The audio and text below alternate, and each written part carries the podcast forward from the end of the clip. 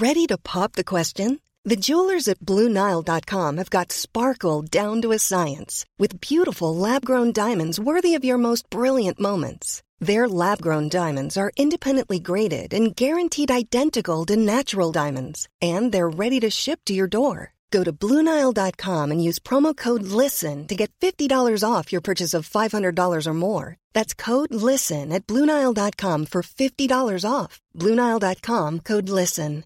Hey, Dave. Yeah, Randy. Since we founded Bombus, we've always said our socks, underwear, and t shirts are super soft. Any new ideas? Maybe sublimely soft. Or disgustingly cozy? Wait, what? I got it. Bombus. Absurdly comfortable essentials for yourself And for those facing homelessness. because one purchased equals one donated. Wow, did we just write an ad? Yes. Bombas. Big comfort for everyone. Go to bombas.com slash ACAST and use code ACAST for 20% off your first purchase. There's never been a faster or easier way to start your weight loss journey than with PlushCare. PlushCare accepts most insurance plans and gives you online access to board-certified physicians who can prescribe FDA-approved weight loss medications like Wigovi and Zepbound for those who qualify. Take charge of your health and speak with a board-certified physician about a weight loss plan that's right for you. Get started today at plushcare.com slash weight loss. That's plushcare.com slash weight loss. plushcare.com slash weight loss.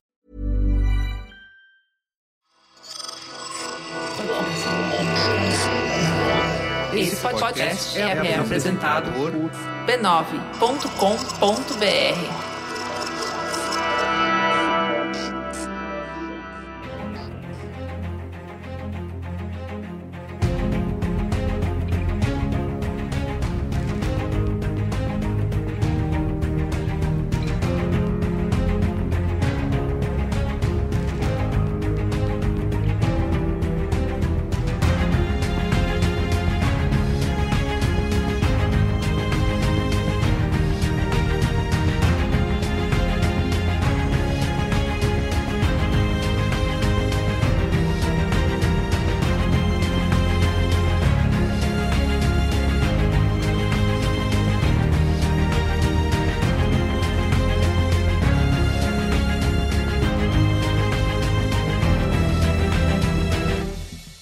Olá, eu sou o Carlos Merigo, esse é o Cinemático número 237. Estou aqui com Soraya Alves. E aí, Soraya, tudo bem? Olá, pessoas. Pedro Straz. E aí, Pedro? Fala, rapaziada. Queria falar em coreano, mas eu não sei qual é a saudação em coreano, então meio que. Ainda bem que você nem tentou. É, muito bem. Gente, estamos aqui reunidos para falar de. O título você escolhe, né? Se é Squid Game, se é Round Six. E aí, qual é que é? Como a gente vai chamar aqui no cinema? Qual que é o nome mas oficial? não é Round 6, porque É Round isso, é português. ficou só no Brasil, então... Exatamente, seu nome tá em português, né? Por que, que não é sexto round? Do nada, então? é que é é uma série que era tão. Assim, ninguém dava tanta bola que os caras deixaram um título em inglês mesmo pra vender nesses territórios que não. que não era o, o Squid Game, né? E fizeram esse Round Six, deixaram de padrão e o negócio. Mas o certo aqui num pra nível- gente seria jogo do- da Lula. Ó, Isso. quase que eu cometi um ato falho aqui.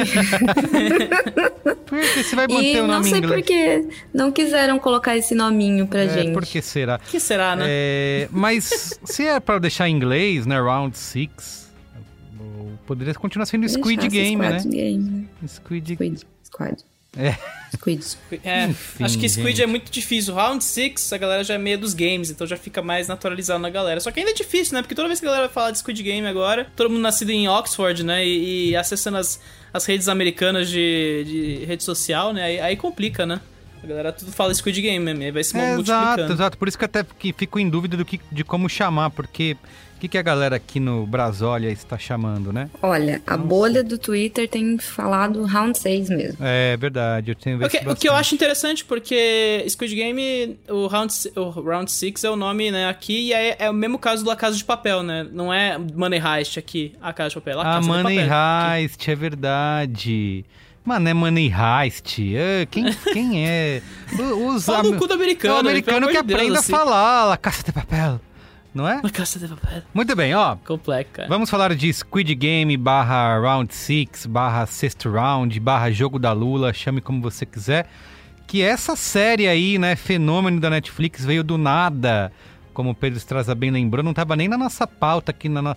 O Pedro Estraza, para quem não conhece, faz uma planilha super complexa. Já falei que temos um algoritmo que roda aqui internamente para decidir o que, que a gente vai falar no, no cinemático. Quando esse algoritmo está em dúvida, a gente pergunta no, no Instagram e no Twitter, enfim, a nossa audiência vota.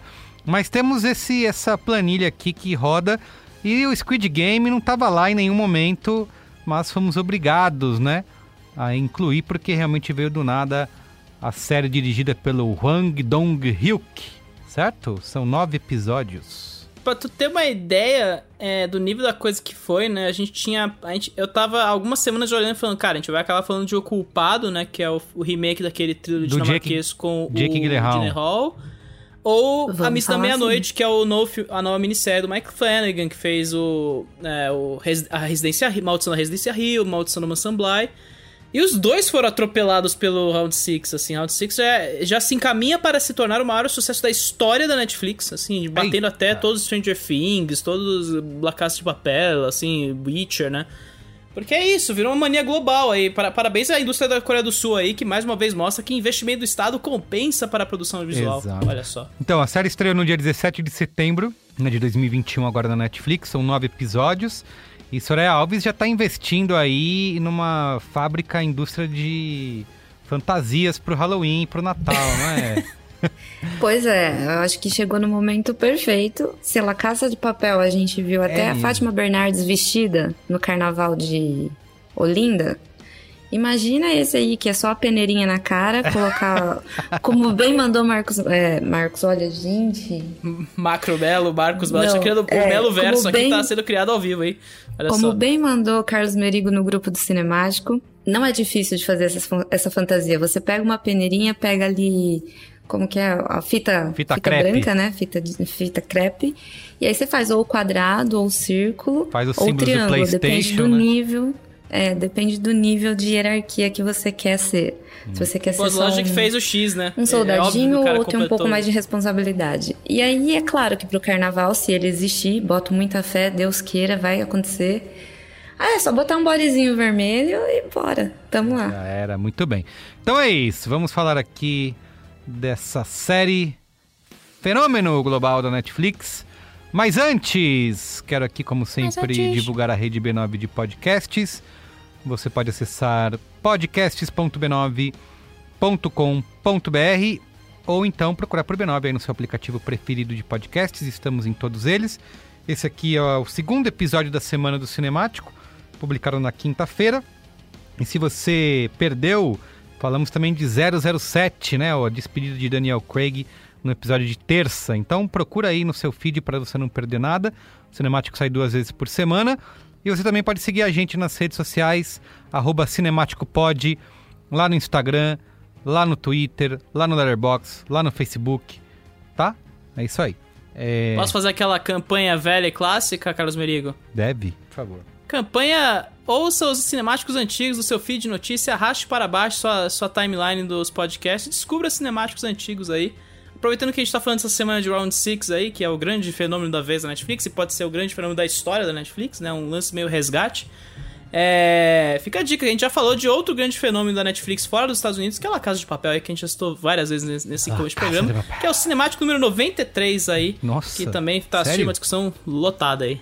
É o 93, imagina, foi um dia desses. Nossa. Para faz- de inventar. tempo. 93. Para de inventar. Começo da pandemia do coronavírus. Ninguém, ninguém tinha aparelho de som em casa, ninguém sabia o que ia acontecer, todo mundo de cueca na- na- em casa. Foi isso, cara. Foi Muito louco. dia. Muito bem, então é isso. Vamos lá falar, vamos lá falar de Round 6? Vamos, pauta.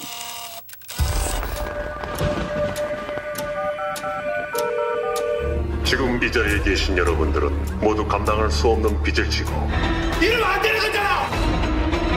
우리끼리 이렇게 죽으면 안 되는 거잖아! 게임을 거부하는 참가자는 탈하고 처리된다.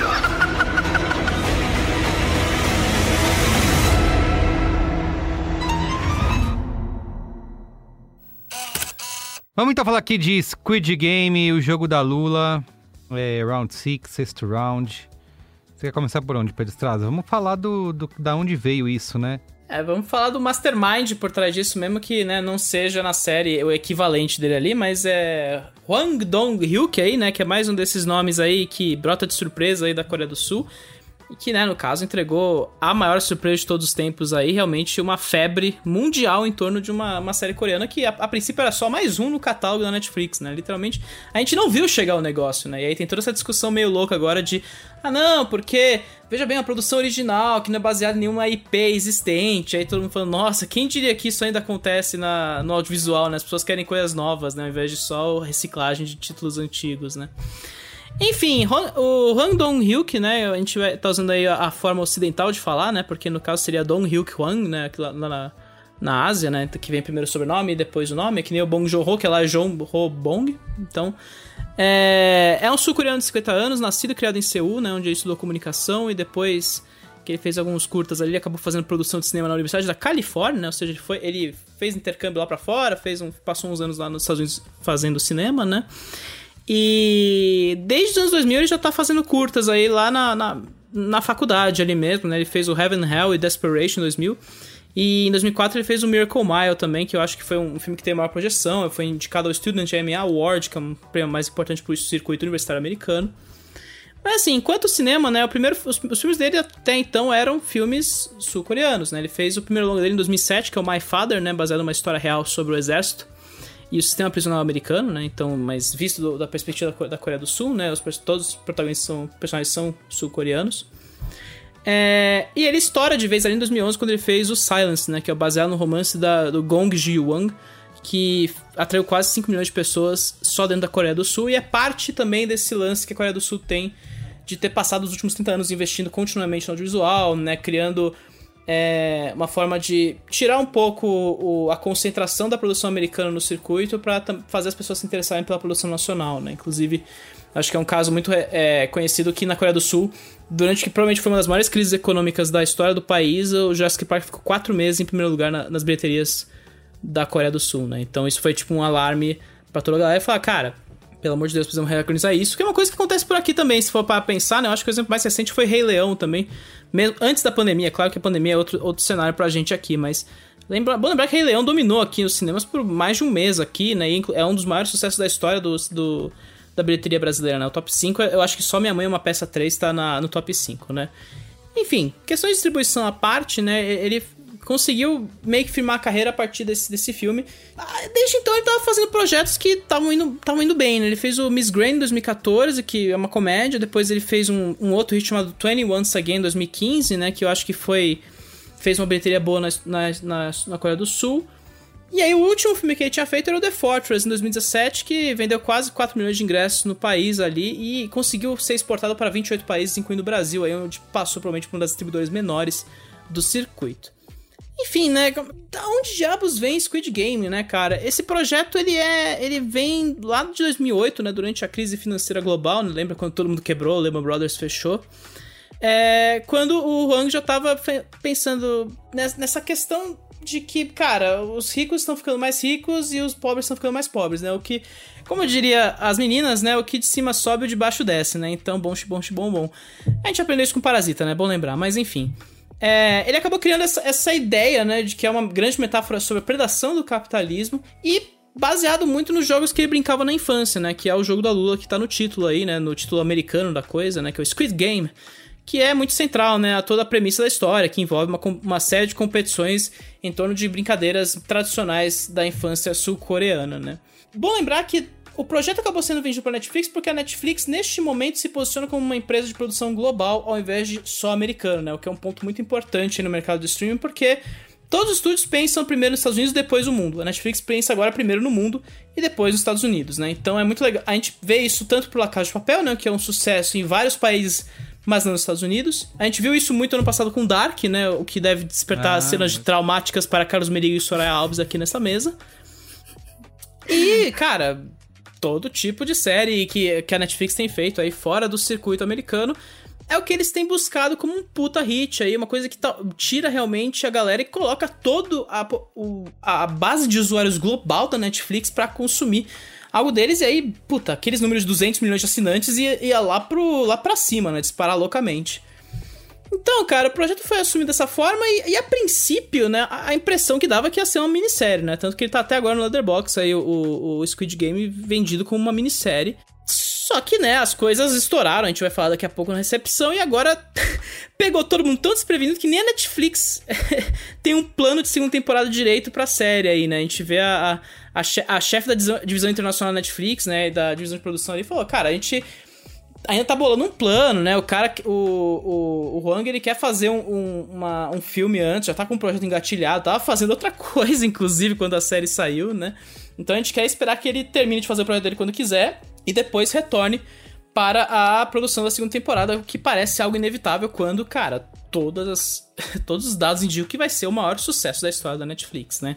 O legal é que vale dizer que ele deve provavelmente contar com uma sala de roteiristas nesse caso, né? Porque, se não me engano, os nove episódios da, dessa primeira temporada são escritos por ele, dirigidos por ele, né? Ou seja, é uma coisa muito mais concentrada. De novo, não era para ser um projeto tão grande, não era uma coisa ambiciosa da parte da Netflix. Realmente foi um hit inesperado do circuito do streaming aí. Então, é mais ou menos por aí, cara. É, uma, é um projeto pequeno que vem um diretor que tinha uns hits, claro, mas não para garantir uma espécie de comprovado sucesso nessa escala, né? Então, realmente um, um, grande faturamento da Netflix vem aí. A gente provavelmente vai ver números bem, bem encorpados aí na próxima relatório de acionistas aí que eles fazem, acho que em novembro ou dezembro. Muito bem. É isso. Sinopse.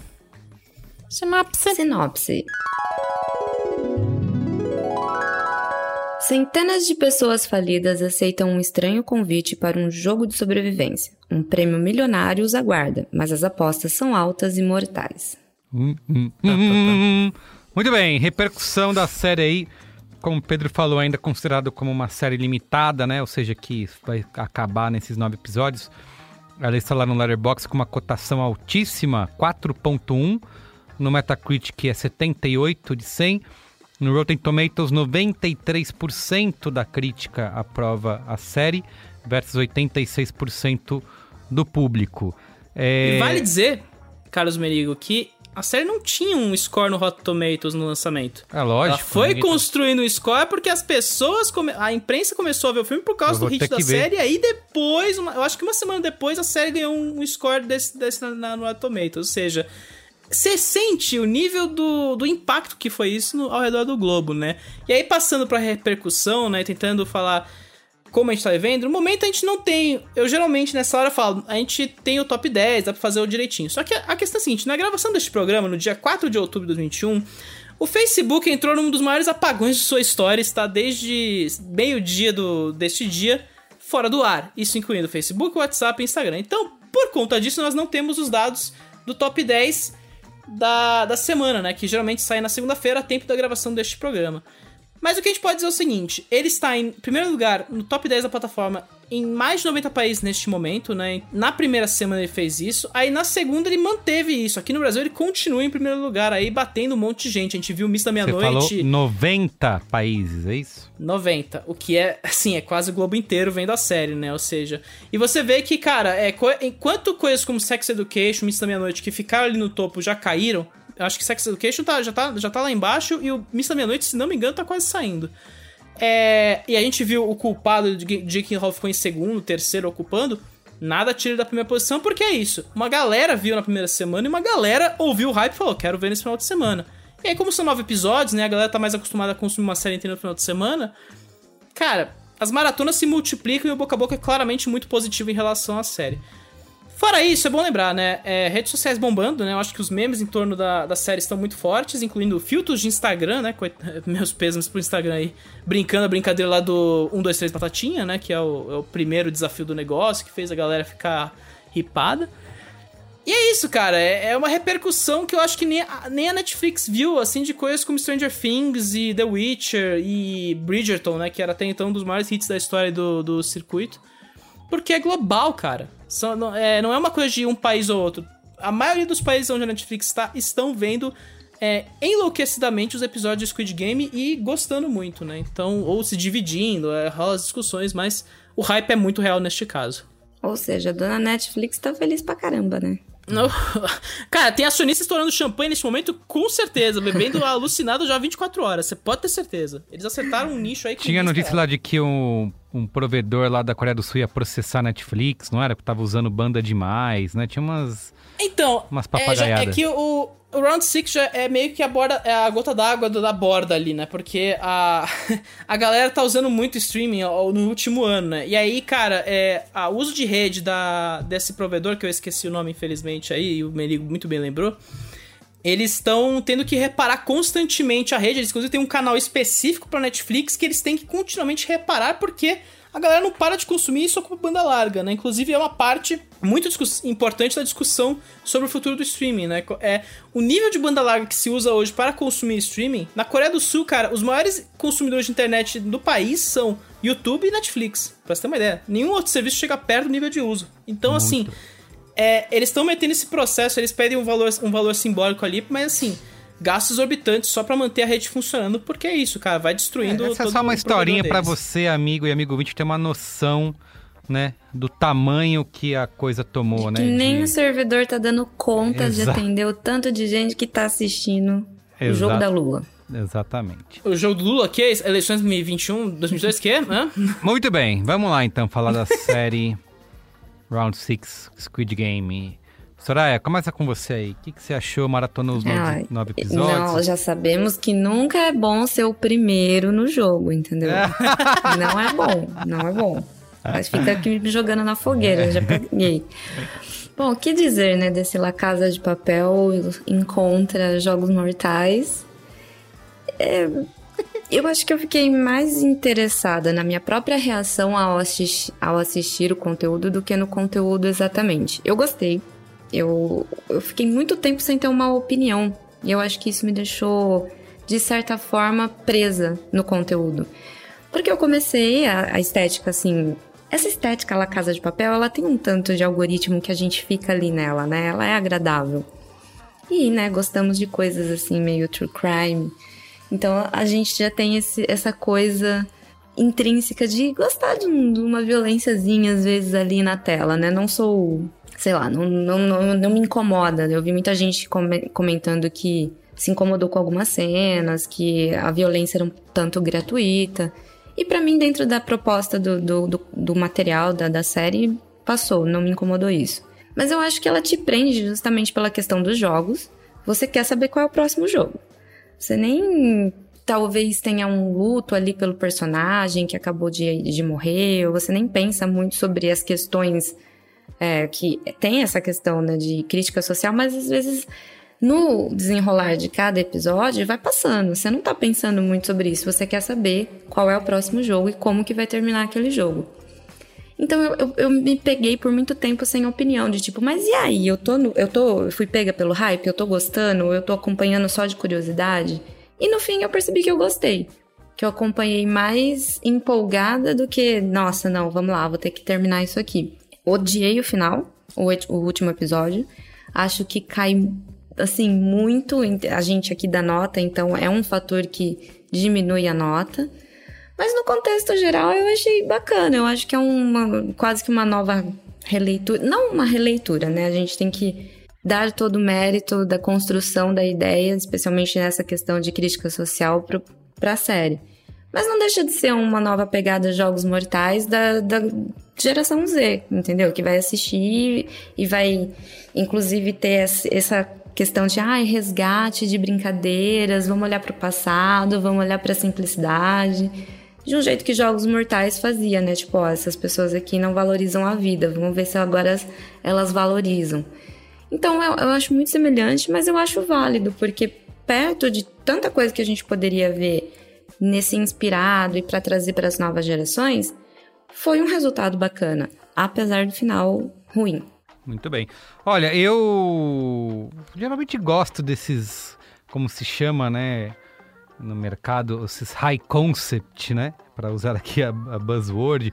Gostei inclusive de um recentemente aí, recentemente não, já é do ano passado que muita gente odiou, principalmente os cinéfilos, que é aquele da Netflix também lá do da plataforma que vai subindo e descendo, Ah, sabe? o Poço. Ele. Poço, eu Ah, exatamente. Gostei, gostei também, porque eu, geralmente quando tem essa quando alguém né, se propõe a ter uma ideia, né, é, a malucada dessas aí, tentar fazer funcionar, se fizer direitinho, geralmente me ganha, por mais que o pacote fechado não seja é, é, do, de todo bom, assim, né? Como é o caso até aqui do, do Round 6. É, e é uma, que, assim, eu sei que não é exatamente uma novidade, né? Porque outras obras, até como a senhora bem lembrou, já exploraram essa dinâmica dos jogos, né? Você pode pegar até uma, os jogos vorazes mais recentes e até lá pro Battle Royale, né? Do, do japonês lá, o filme japonês do começo dos anos 2000, né? Que inclusive é da onde sai o nome, né? De todos esses jogos. Muita gente está comparando também com aquele filme do, do Schwarzenegger, né? Que é baseado na... Running Man? É, Running Man, exatamente, que é baseado numa obra do Stephen King, né?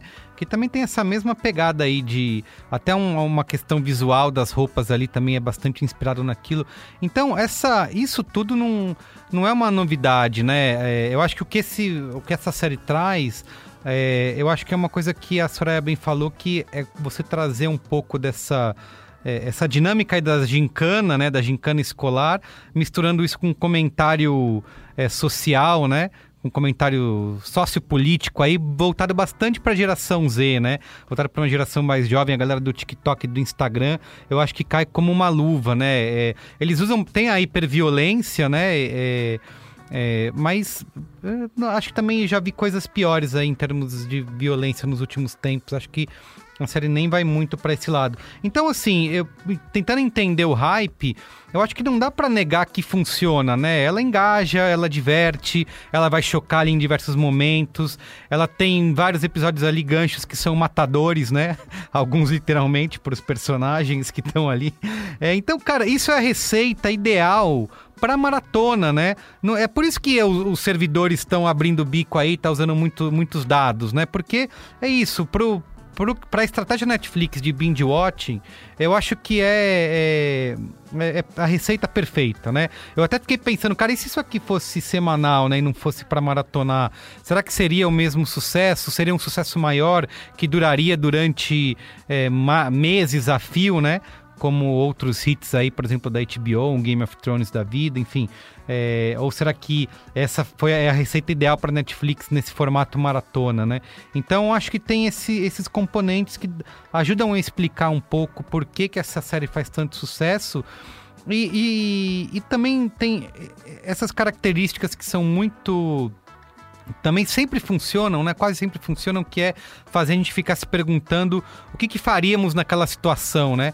Se a gente estivesse ali vivenciando aquilo, será que a gente participaria desse jogo? Será que a gente toparia? Se eu me visse nesse jogo, o que, que eu faria, né? No lugar daquele personagem. Então, acho que é uma. Né, você colocando isso nesse caldeirão aí é, é, do audiovisual para maratonar num tempo de rede social, é, de TikTok, eu acho que acaba sendo um aquele, aquele clichê de falar da tempestade perfeita, né? Então, as coisas acho que mais ou menos se juntaram ali, soltaram essa faísca, porque como a gente viu, a, a, a Netflix não investiu em marketing, né, para essa série, ela simplesmente estourou no, no boca a boca mesmo, né, nos comentários de quem estava assistindo.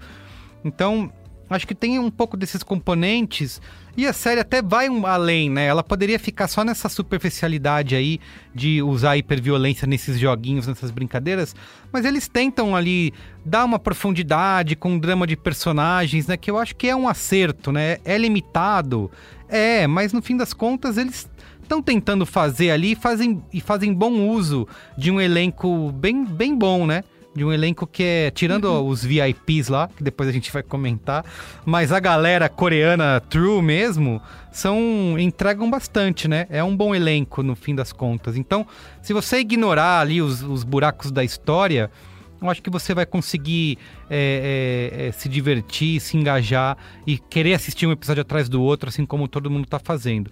Mas também é verdade que a série perde o fôlego, né? Principalmente depois do tão falado episódio 6 ali, que eu acho que a, o grande, né, é, catarse emocional da série tá ali nesse sexto episódio.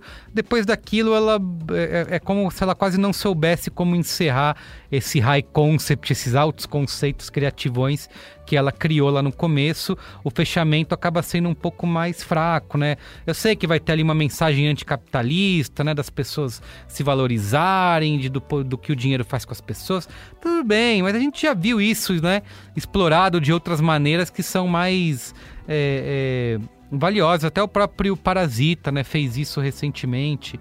Então, acho que a série acaba perdendo fôlego, mas sem nunca deixar de engajar, né? Sem querer que, fazer com que você continue assistindo até chegar no episódio final. Então, acho que, que vale, né? Só, não só pela curiosidade, mas quem tiver afim de é, é, ter um entretenimento aí, drogas pesadas, né? Um Fallout Guys, né? Eu lembrei o tempo todo aqui do jogo lá, porque o colorido é igual, né? De algumas cenas. É Fallout é, Guys, design de né? produção é fofinho, né? Exato, eu acho que é uma das exato. grandes vantagens séries, né? Design de Tipo, produção fofinho. Esse, esse, esse visual da produção super é, gostoso de estar, né? Tipo, acho que define muito as séries da Netflix que irritam, né? Sabe? Você, você quer fazer parte daquele mundo, querendo ou não, mesmo que esse mundo seja cruel pra caralho, né? No caso, mas tudo bem. E você, Pedro Estraza, fala aí, você detestou, né? Essas nove Ah, horas cara, foram eu tô, eu tô triste, porque. sei lá, o hype me deixou muito curioso, assim, eu acho muito massa, né? Que, que é isso, é uma série sul-coreana, que é um país que inve- investe, sei lá, décadas já na, na produção audiovisual, mantém o negócio aí, tipo, realmente fez a, a indústria nascer e crescer, sabe? Isso é uma parada muito maneira de se ver. E ainda mais a Netflix, né? Que é hoje a principal central aí de consumo de conteúdo pra muita gente, né? Então tem, tem esse lance, cara. Realmente, ela se torna. Ela, ela, do jeito que ela vai, ela vai se tornar a, maior, a série mais vista na história da Netflix, né? Então, é, muitas horas consumidas, muita gente vendo a série. É muito legal o fenômeno assim enquanto, mas. O foda é que, cara, pra mim a série não rolou, assim, meio de cabo a rabo, assim. Eu concordo com o que vocês dizem, eu acho que é uma série que é, é fácil de se assistir, assim, não é uma coisa, tipo, que você sofre nos episódios, né? Tirando esse sexto episódio, o Merigo falou que é, é o catarse emocional, eu acho que é um ponto baixo, assim. Eu acho que é a partir dali que o negócio degringola de vez, assim. Eu acho, eu acho meio cruel tudo ali naquele sexto episódio, assim. Ele realmente força os personagens a serem cruéis e... Pô, mas é todo o lance da série, o ponto da série é esse, é o embate entre você Exato. ser um, entre você ser Mas, humano cara- ou entre você ganhar o jogo, né? Eles estão o tempo todo ali brincando com isso daí. Eu concordo que a partir É, dali a ela série- degringola, série- mas o sexto A série força os personagens a ter essa posição de sobrevive ou morra, né? Mas são, É, são desde jogos. sempre. Mas esse é pra o jogo. Mas a questão é como você, enquanto espectador, fica posicionado nessa relação. E eu acho que nessa relação você só fica meio que como testemunha da carnificina, como os VIPs, entendeu? Eu acho que esse é um problema muito trágico da série, assim. Ela não consegue tirar você daquela posição de é, da matança. Verdade. Você não se envolve com aquilo efetivamente, né? Então todos os personagens acabam sendo cruéis e você meio que se desliga deles em algum momento, assim. É, a gente Eu vai falar mais esse isso- episódio ele é uma boa virada. Eu concordo com muitas coisas que você tá falando. Só guarda alguns, porque tem, acho que tem spoilers aí nisso que você tá falando, mas. É, então, eu, tô tentando não, eu concordo. não falar, porque é isso, é muita, é muita virada na história. Mas eu acho que no fim ficou um pouco pra mim isso, assim, e- e é o que vocês falam, assim, eu acho que os personagens são muito folhas de papel pra mim, assim, eles são muito genericões em grande parte, tanto que faz muito sentido que no final eles vão caindo um pouco pro tanto faz, assim, tipo, não tem uma... Eles vão exatamente pra onde você espera que eles vá e, e a série não tira nada além disso, né? Como eu sempre falo, não é o problema do uso do, do clichê, é o problema do uso do clichê em si. Então a série é meio um acúmulo disso. Então, pra mim, o que sobra, cara, é muito mais a, a curiosidade. Como a Soraya disse, a curiosidade pelos desafios. Porque é isso, é muito interessante É. ver como eles executam os desafios. É, naquela proposta, né? São grandes salas, grandes Exato. brincadeiras tornadas de uma forma muito cruel. Tanto né? Tem aí- episódio no meio, Pedro, que eu acho que tem o primeiro, o segundo. Acho que o terceiro é um que não tem nada, que não eles, não, eles não, não apresentam um jogo novo. E você sente a queda, né? Porque é, você tá sempre curioso pra saber é isso, qual que vai ser. Qual, a criatividade da crueldade, né? Como que eles vão criar algo cruel o suficiente pra você. E aí, isso sim você fica, caramba, deixa eu entender como é que funciona. Mas quando eles não têm isso, né? Tem até uma questão, é, uma, uma história paralela lá de. Do detetive. Que é os- horrível. Que os caras É estão muito fraca. fazendo no porão lá. Que é isso, né? Isso não tem valor, né? Acaba sendo. É, eles introduzem um personagem no meio dos acontecimentos ali pra, pra entender o que tá acontecendo por trás de Sim, tudo aquilo, sim. né? Porque é, um- é é uma tativa de mistério além do, do, do suspense dos jogos, né? E aí, cara, tudo isso eu acho extremamente bobo, né? Tanto que esse último episódio, eu acho que ele fracassa exatamente porque você olha e fala, cara, você, você tá tirando reviravolta só pra manter a gente interessado em ver uma segunda temporada, né? Eu tenho, É, eu tenho pra, muito pra essa mim questão. o problema é que essas reviravoltas, elas são todas muito óbvias, né? Elas são todas É. muito fracas em todos os episódios. Então você tem mantém essa curiosidade em ver os jogos, em ver qual, qual vai ser a nova prova e tudo mais. Mas até durante a prova, você já saca quem é que vai morrer, o que é que vai acontecer nessa prova. E aí, eles têm uma necessidade gigantesca de, no final, para dar algumas explicações, meter o famoso quê? O plot que ninguém tá imaginando, o plot que ninguém quer. E aí, assim, meio que, Que chega se manjado, perde né? nesse momento, né? Que a gente vai poder falar mais com os spoilers. Porque em todo momento não foram plots que ninguém imaginou. Pelo contrário, eram coisas óbvias, mesmo dentro dos jogos, né? Meio que era meio óbvio quem chegaria na final, quem disputaria a final, Sim, sim. como sim. que se dariam o- as coisas ali. O jogo final é, é fraco, né?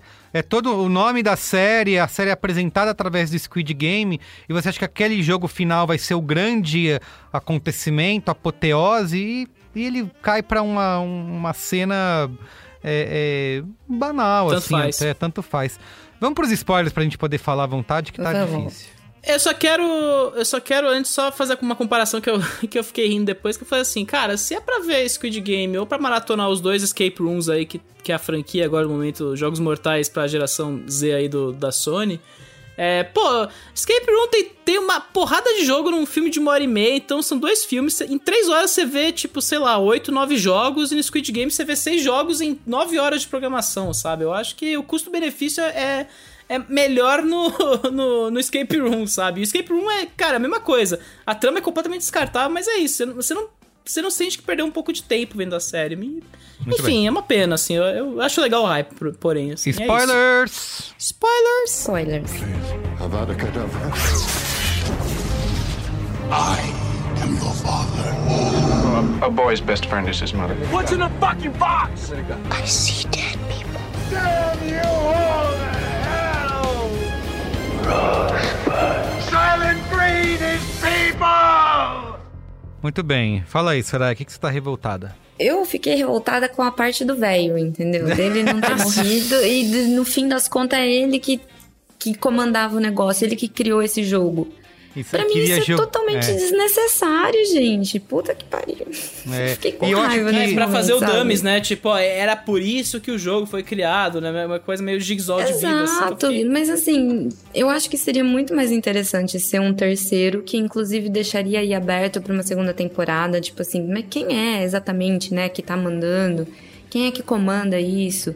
Por que que essa pessoa teve essa ideia? É, e a gente exato. descobrir numa segunda temporada sobre as tramas que envolvem o cabeça, né, Não, de quem eu gostaria esse jogo. até que eles resolvessem nessa.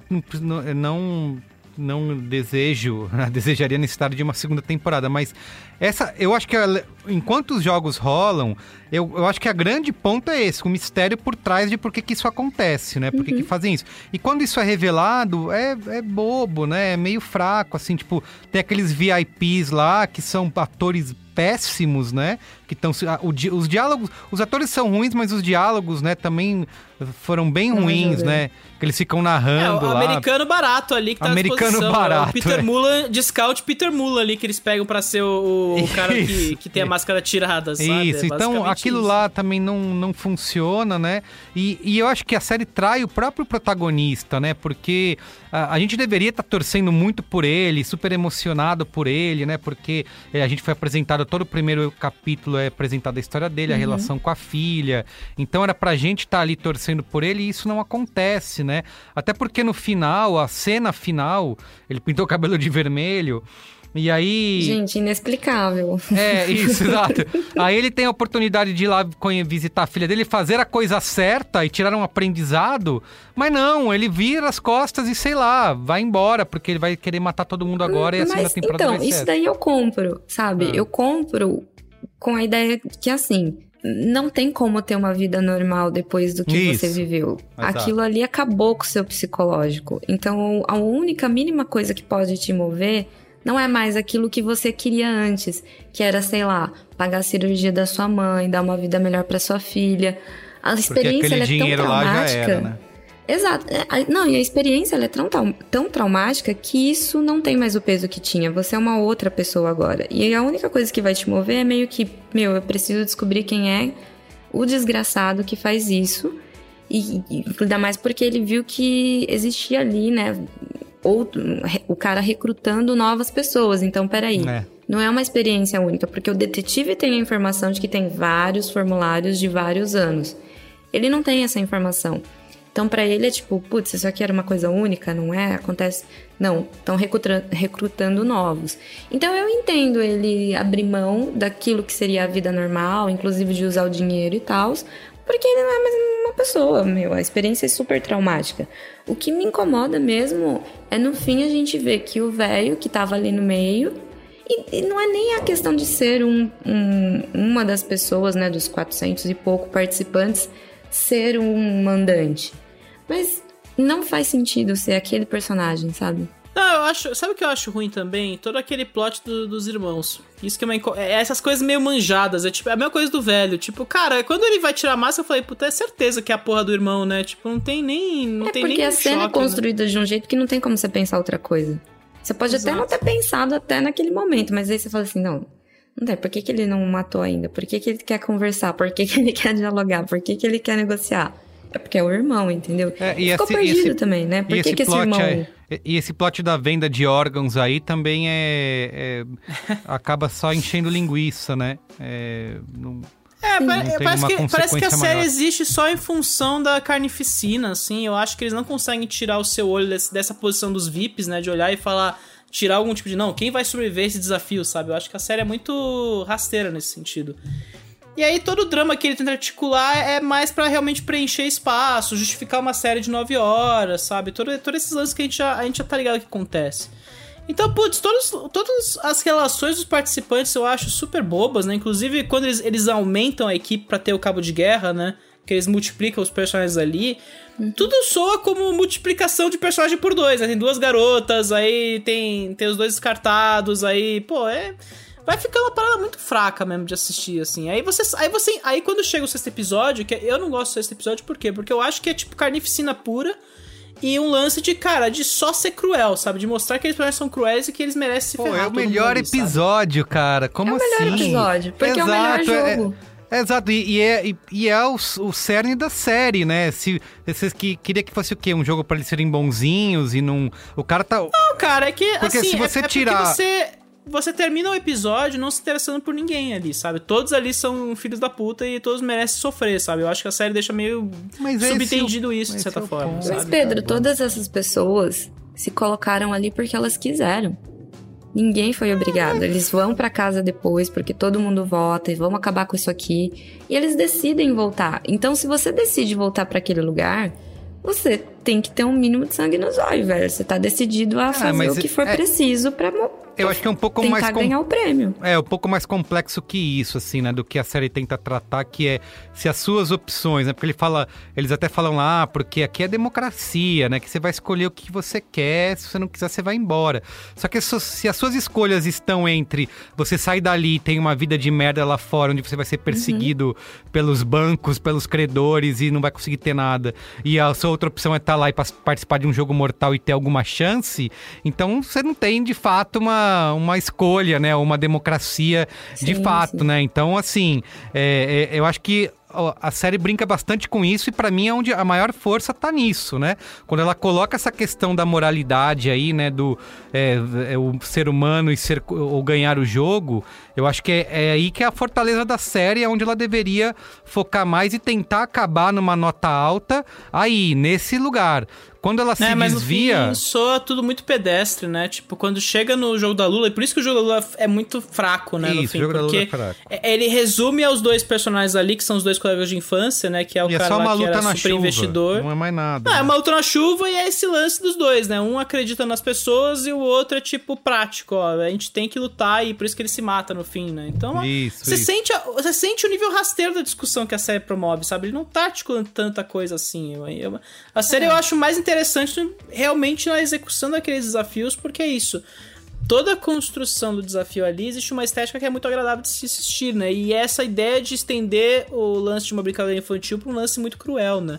É, tudo bem, você está dizendo que é pedestre, mas é eu, eu, eu entendo o seu ponto, mas é, discordo, porque a gente está falando, no fim das contas, de um produto pop, né? Voltado para um, um público, digamos. É, é, jovem, tudo bem que é uma série super violenta e tal, Jovem. é 16 anos para baixo, para cima, Então acho que não, é, é, tem que pensar nisso, né? Você tá falando de uma embalagem que é, é, é, é colorida, que é pop, que é é, de game e tudo mais, e no fim e você está pedindo uma discussão ah, altamente filosófica, né? Que eu acho que não, não é justo, talvez, você querer isso dessa série. Ela traz alguns pontos ali para você iniciar uma discussão, né? Anticapitalista, né? De é, o valor da. É, se realmente tem democracia quando você está numa situação como essa, quando você tem que. O, o, prático versus o humano, o que, que você faria naquelas situações. Eu acho que tem algum, algumas pinceladas dessas questões maiores, complexas, e um produto que é, que é super pop, né? Não não, não me processe no Luciano Gimenez. Isso que eu acho interessante, né, no, no jogo da Lula aí no Round 6, né? Ele, ele, não é, ele não era. Ele virou pop meio que no boca a boca, né? Então, é igual é Hunger Games, tava... né? É igual Jogos Vorazes, cara. É aquilo uhum. lá. Não, você não tem grandes discussões políticas, mas você tem um início, né? Você tem ah, alguma, alguns eu, conceitos. Mas é que tá, eu gosto de Jogos Mortais. Eu gosto. Jogos Mortais. Eu gosto de Jogos Vorazes. Eu, eu curto. Assim, pelo menos até certo ponto, né? Porque Jogos, Vorazes depois também virou uma tragédia grega o negócio ali.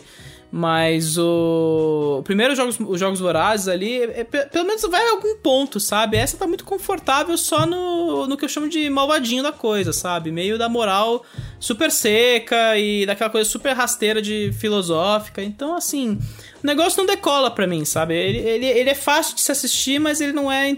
Não me, não me interessa em muita coisa ali, sabe? Ele não me, não me puxa em nada no fim. Isso é, que é foda. Eu acho que fácil de assistir é um ponto.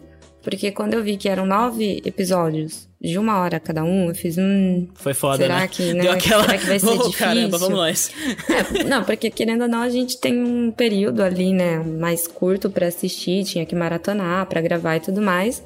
Então, às vezes fica maçante algumas coisas. E não, pelo contrário, é muito fácil, porque tem esses ganchos finais que você realmente. Não, eu preciso ver o próximo episódio, eu preciso ver o que vai acontecer. Então, não é um conteúdo pesado. E eu acho que a forma como eles levam essas questões que seriam as sociais também faz o negócio ser mais leve. Por isso, entendeu? Porque se eles fossem ficar aprofundando e dando substância para essas questões, cara, ia ficar um negócio pesado demais e você não ia é, ter essa é leveza para consumir sentido. nove episódios de uma hora cada um. É.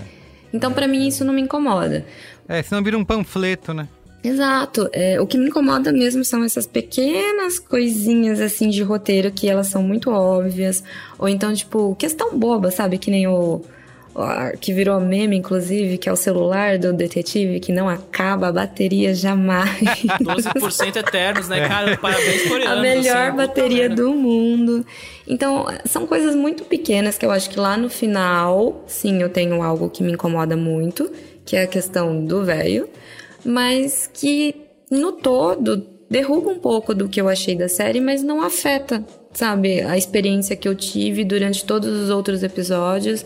Não afeta a experiência final, assim, de, tipo, gostei ou não gostei, vale assistir, não vale. Então, passou, assim. Eu fiquei muito tempo, como eu disse, sem, sem definir o que, que eu tava sentindo quando eu tava assistindo. Tipo, mas eu, eu não sei dizer se eu gostei ou se eu tô indo pela curiosidade. Isso também é algo diferente. É algo que eu, pra, particularmente, pô, a gente consome muita coisa semanalmente. E são sensações diferentes que, que, que o produto em si me causou, sabe? Eu acho isso extremamente válido, mesmo que seja manipulado. Muito bem. Vamos dar notinhas. Eu quero antes perguntar a cada um dos membros dessa mesa o seguinte: qual desafio que mais gostou e o desafio que menos gostou nesses seis desafios? É o sete, né? Porque tem uma rebelião no meio que é pra diminuir o número de participantes, que pode ser a sétima decisão ali, né? Então. É. Queria saber, porque realmente tem desafios que são mais legais e outros que são piores, assim. Eu, eu gosto muito da, da ponte de vidro, por exemplo, ali na. O penúltimo desafio, né? É, é amarelinha. É. Amarelinha, que é super, é, é, super interessante ali a estrutura do negócio, né? Eu, eu acho que é uma parada meio é, não tem como o cara se dar bem ali, né? Tipo, em algum momento ele vai cair, então é uma sequência de as pessoas irem caindo mesmo aos poucos para chegar aos Isso, e tem uma dinâmica de... É, é, não depender só de você mesmo, né? De você precisar uhum. contar com que o outro consiga chegar para você também poder chegar, né? E aí, tanto que no final, como tá acabando o tempo, que é baixíssimo, aliás, muito pouco tempo, aliás. Seis minutos, né? Uma parada muito louca, é, né? Uhum. É, eles acabam acontecendo o que acontece lá, aquele rocambole todo. Mas acho legal também isso. Mas eu, eu gosto muito do sexto episódio porque ele subverte a, as nossas expectativas, né? Todo aquele negócio de vamos escolher equipe, quem que vai ser a equipe, não sei o quê. E aí chega lá, não é equipe porra nenhuma, vocês vão jogar um contra o Exato. outro. Eu acho isso muito legal e a maneira como que eles fazem com que aqueles personagens se relacionem é, é, é muito boa, sabe? Se a série seguisse mais essa toada aí, conseguisse segurar esse rojão aí até o final, eu acho que ela terminaria num, como eu falei, numa high note aí, numa nota maior. Eu gosto muito do episódio 6, justamente por essa questão de como você decide que você vai ser filho da puta com alguém que você Isso. criou um certo tipo de laço. Exato. Entendeu? Porque querendo ou não, cara, eu quero viver, É não, vai ser você, vai ser eu. Mas como que eu vou fazer isso? E é sempre, pode ver que de uma forma ou de outra, a escolha é o enganar. É o mentir Isso, pro outro, é o mentir. enganar. Então eu acho que tem uma questão social bem da hora ali no meio. Exato. Mas eu também gosto muito do primeiro. Porque o Do primeiro amarelo. é o efeito surpresa, Batatinha. do Batatinha Ah, é. Frita 1, 2, 3. Inclusive, essa boneca também, uma ótima fantasia para o carnaval. É isso, isso. Só assim, É- ó, é- matando os pra mim, machos. pra mim foi particularmente é, chocante, porque eu não tinha visto nada da série, eu não vi... eu- essa boneca eu tinha visto rolar, eu nem sabia que ela era da série, eu achei que era algum outro tipo também de não. meme. Aí quando ela aparece, fala, olha só, aquilo que tá rolando na- no Twitter e tal, essa boneca aí. Então pra mim foi surpresa total que seria aquilo, né? Eu fiquei tentando descobrir como que, Uhum. que- como seria o jogo, então acho que isso É, foi... tem esse valor também, fator Eu surpresa. acho que ela tem um efeito surpresa pra quem tá assistindo, porque eu também não sabia que era da série e tudo mais, tinha visto o meme, mas não sabia. Mas o fato do efeito surpresa também pra eles, né?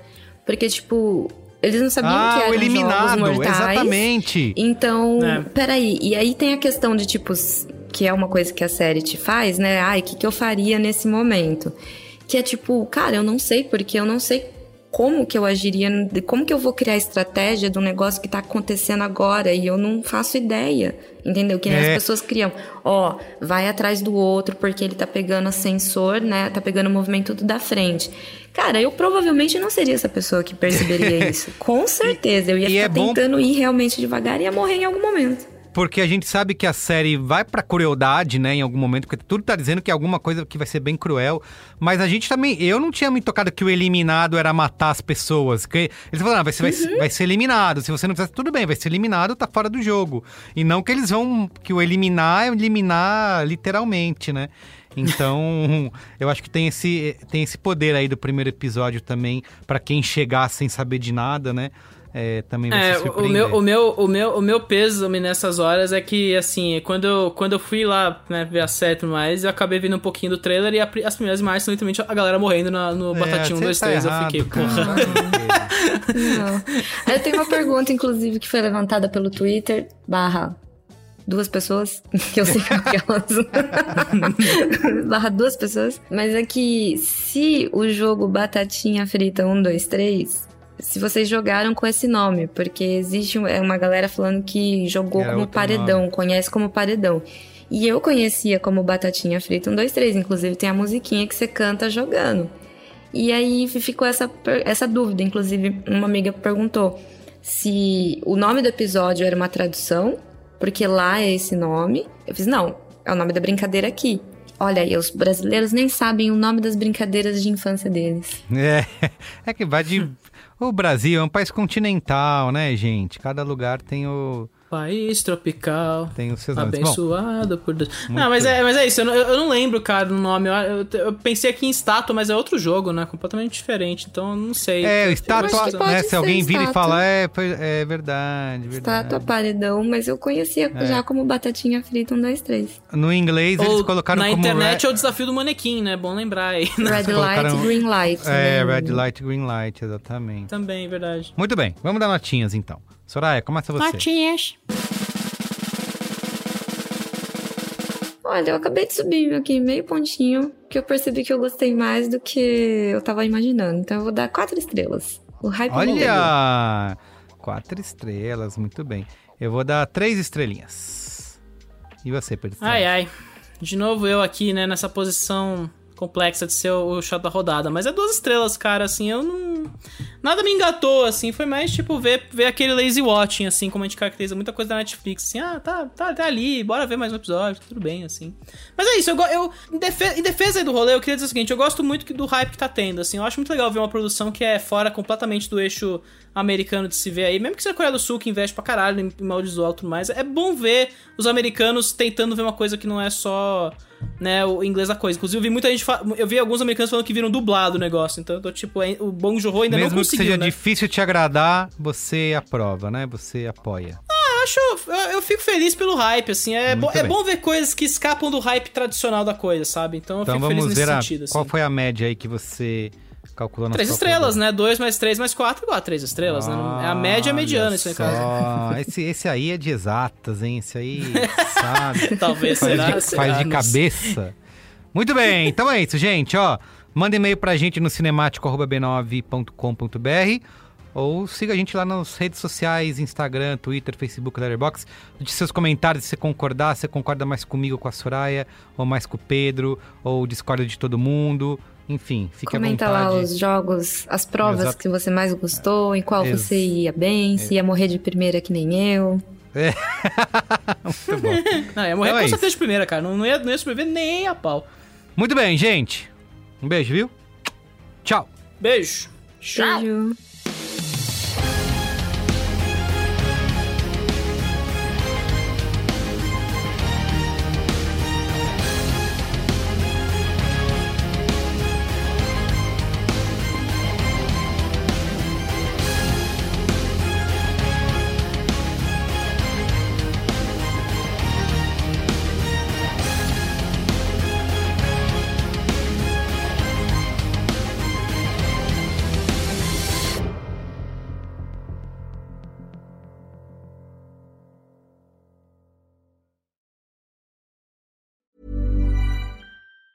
Hi, I'm Daniel, founder of Pretty Litter. Did you know cats tend to hide symptoms of sickness and pain? I learned this the hard way after losing my cat, Gingy. So I created Pretty Litter, a health monitoring litter that helps detect early signs of illness by changing colors, saving you money and potentially your cat's life. Pretty Litter is veterinarian developed, and it's the easiest way to keep tabs on your fur baby's health right at home. Go to prettylitter.com and use code ACAST for 20% off your first order and a free cat toy. Terms and conditions apply. See site for details. Hey, it's Paige DeSorbo from Giggly Squad. High quality fashion without the price tag. Say hello to Quince.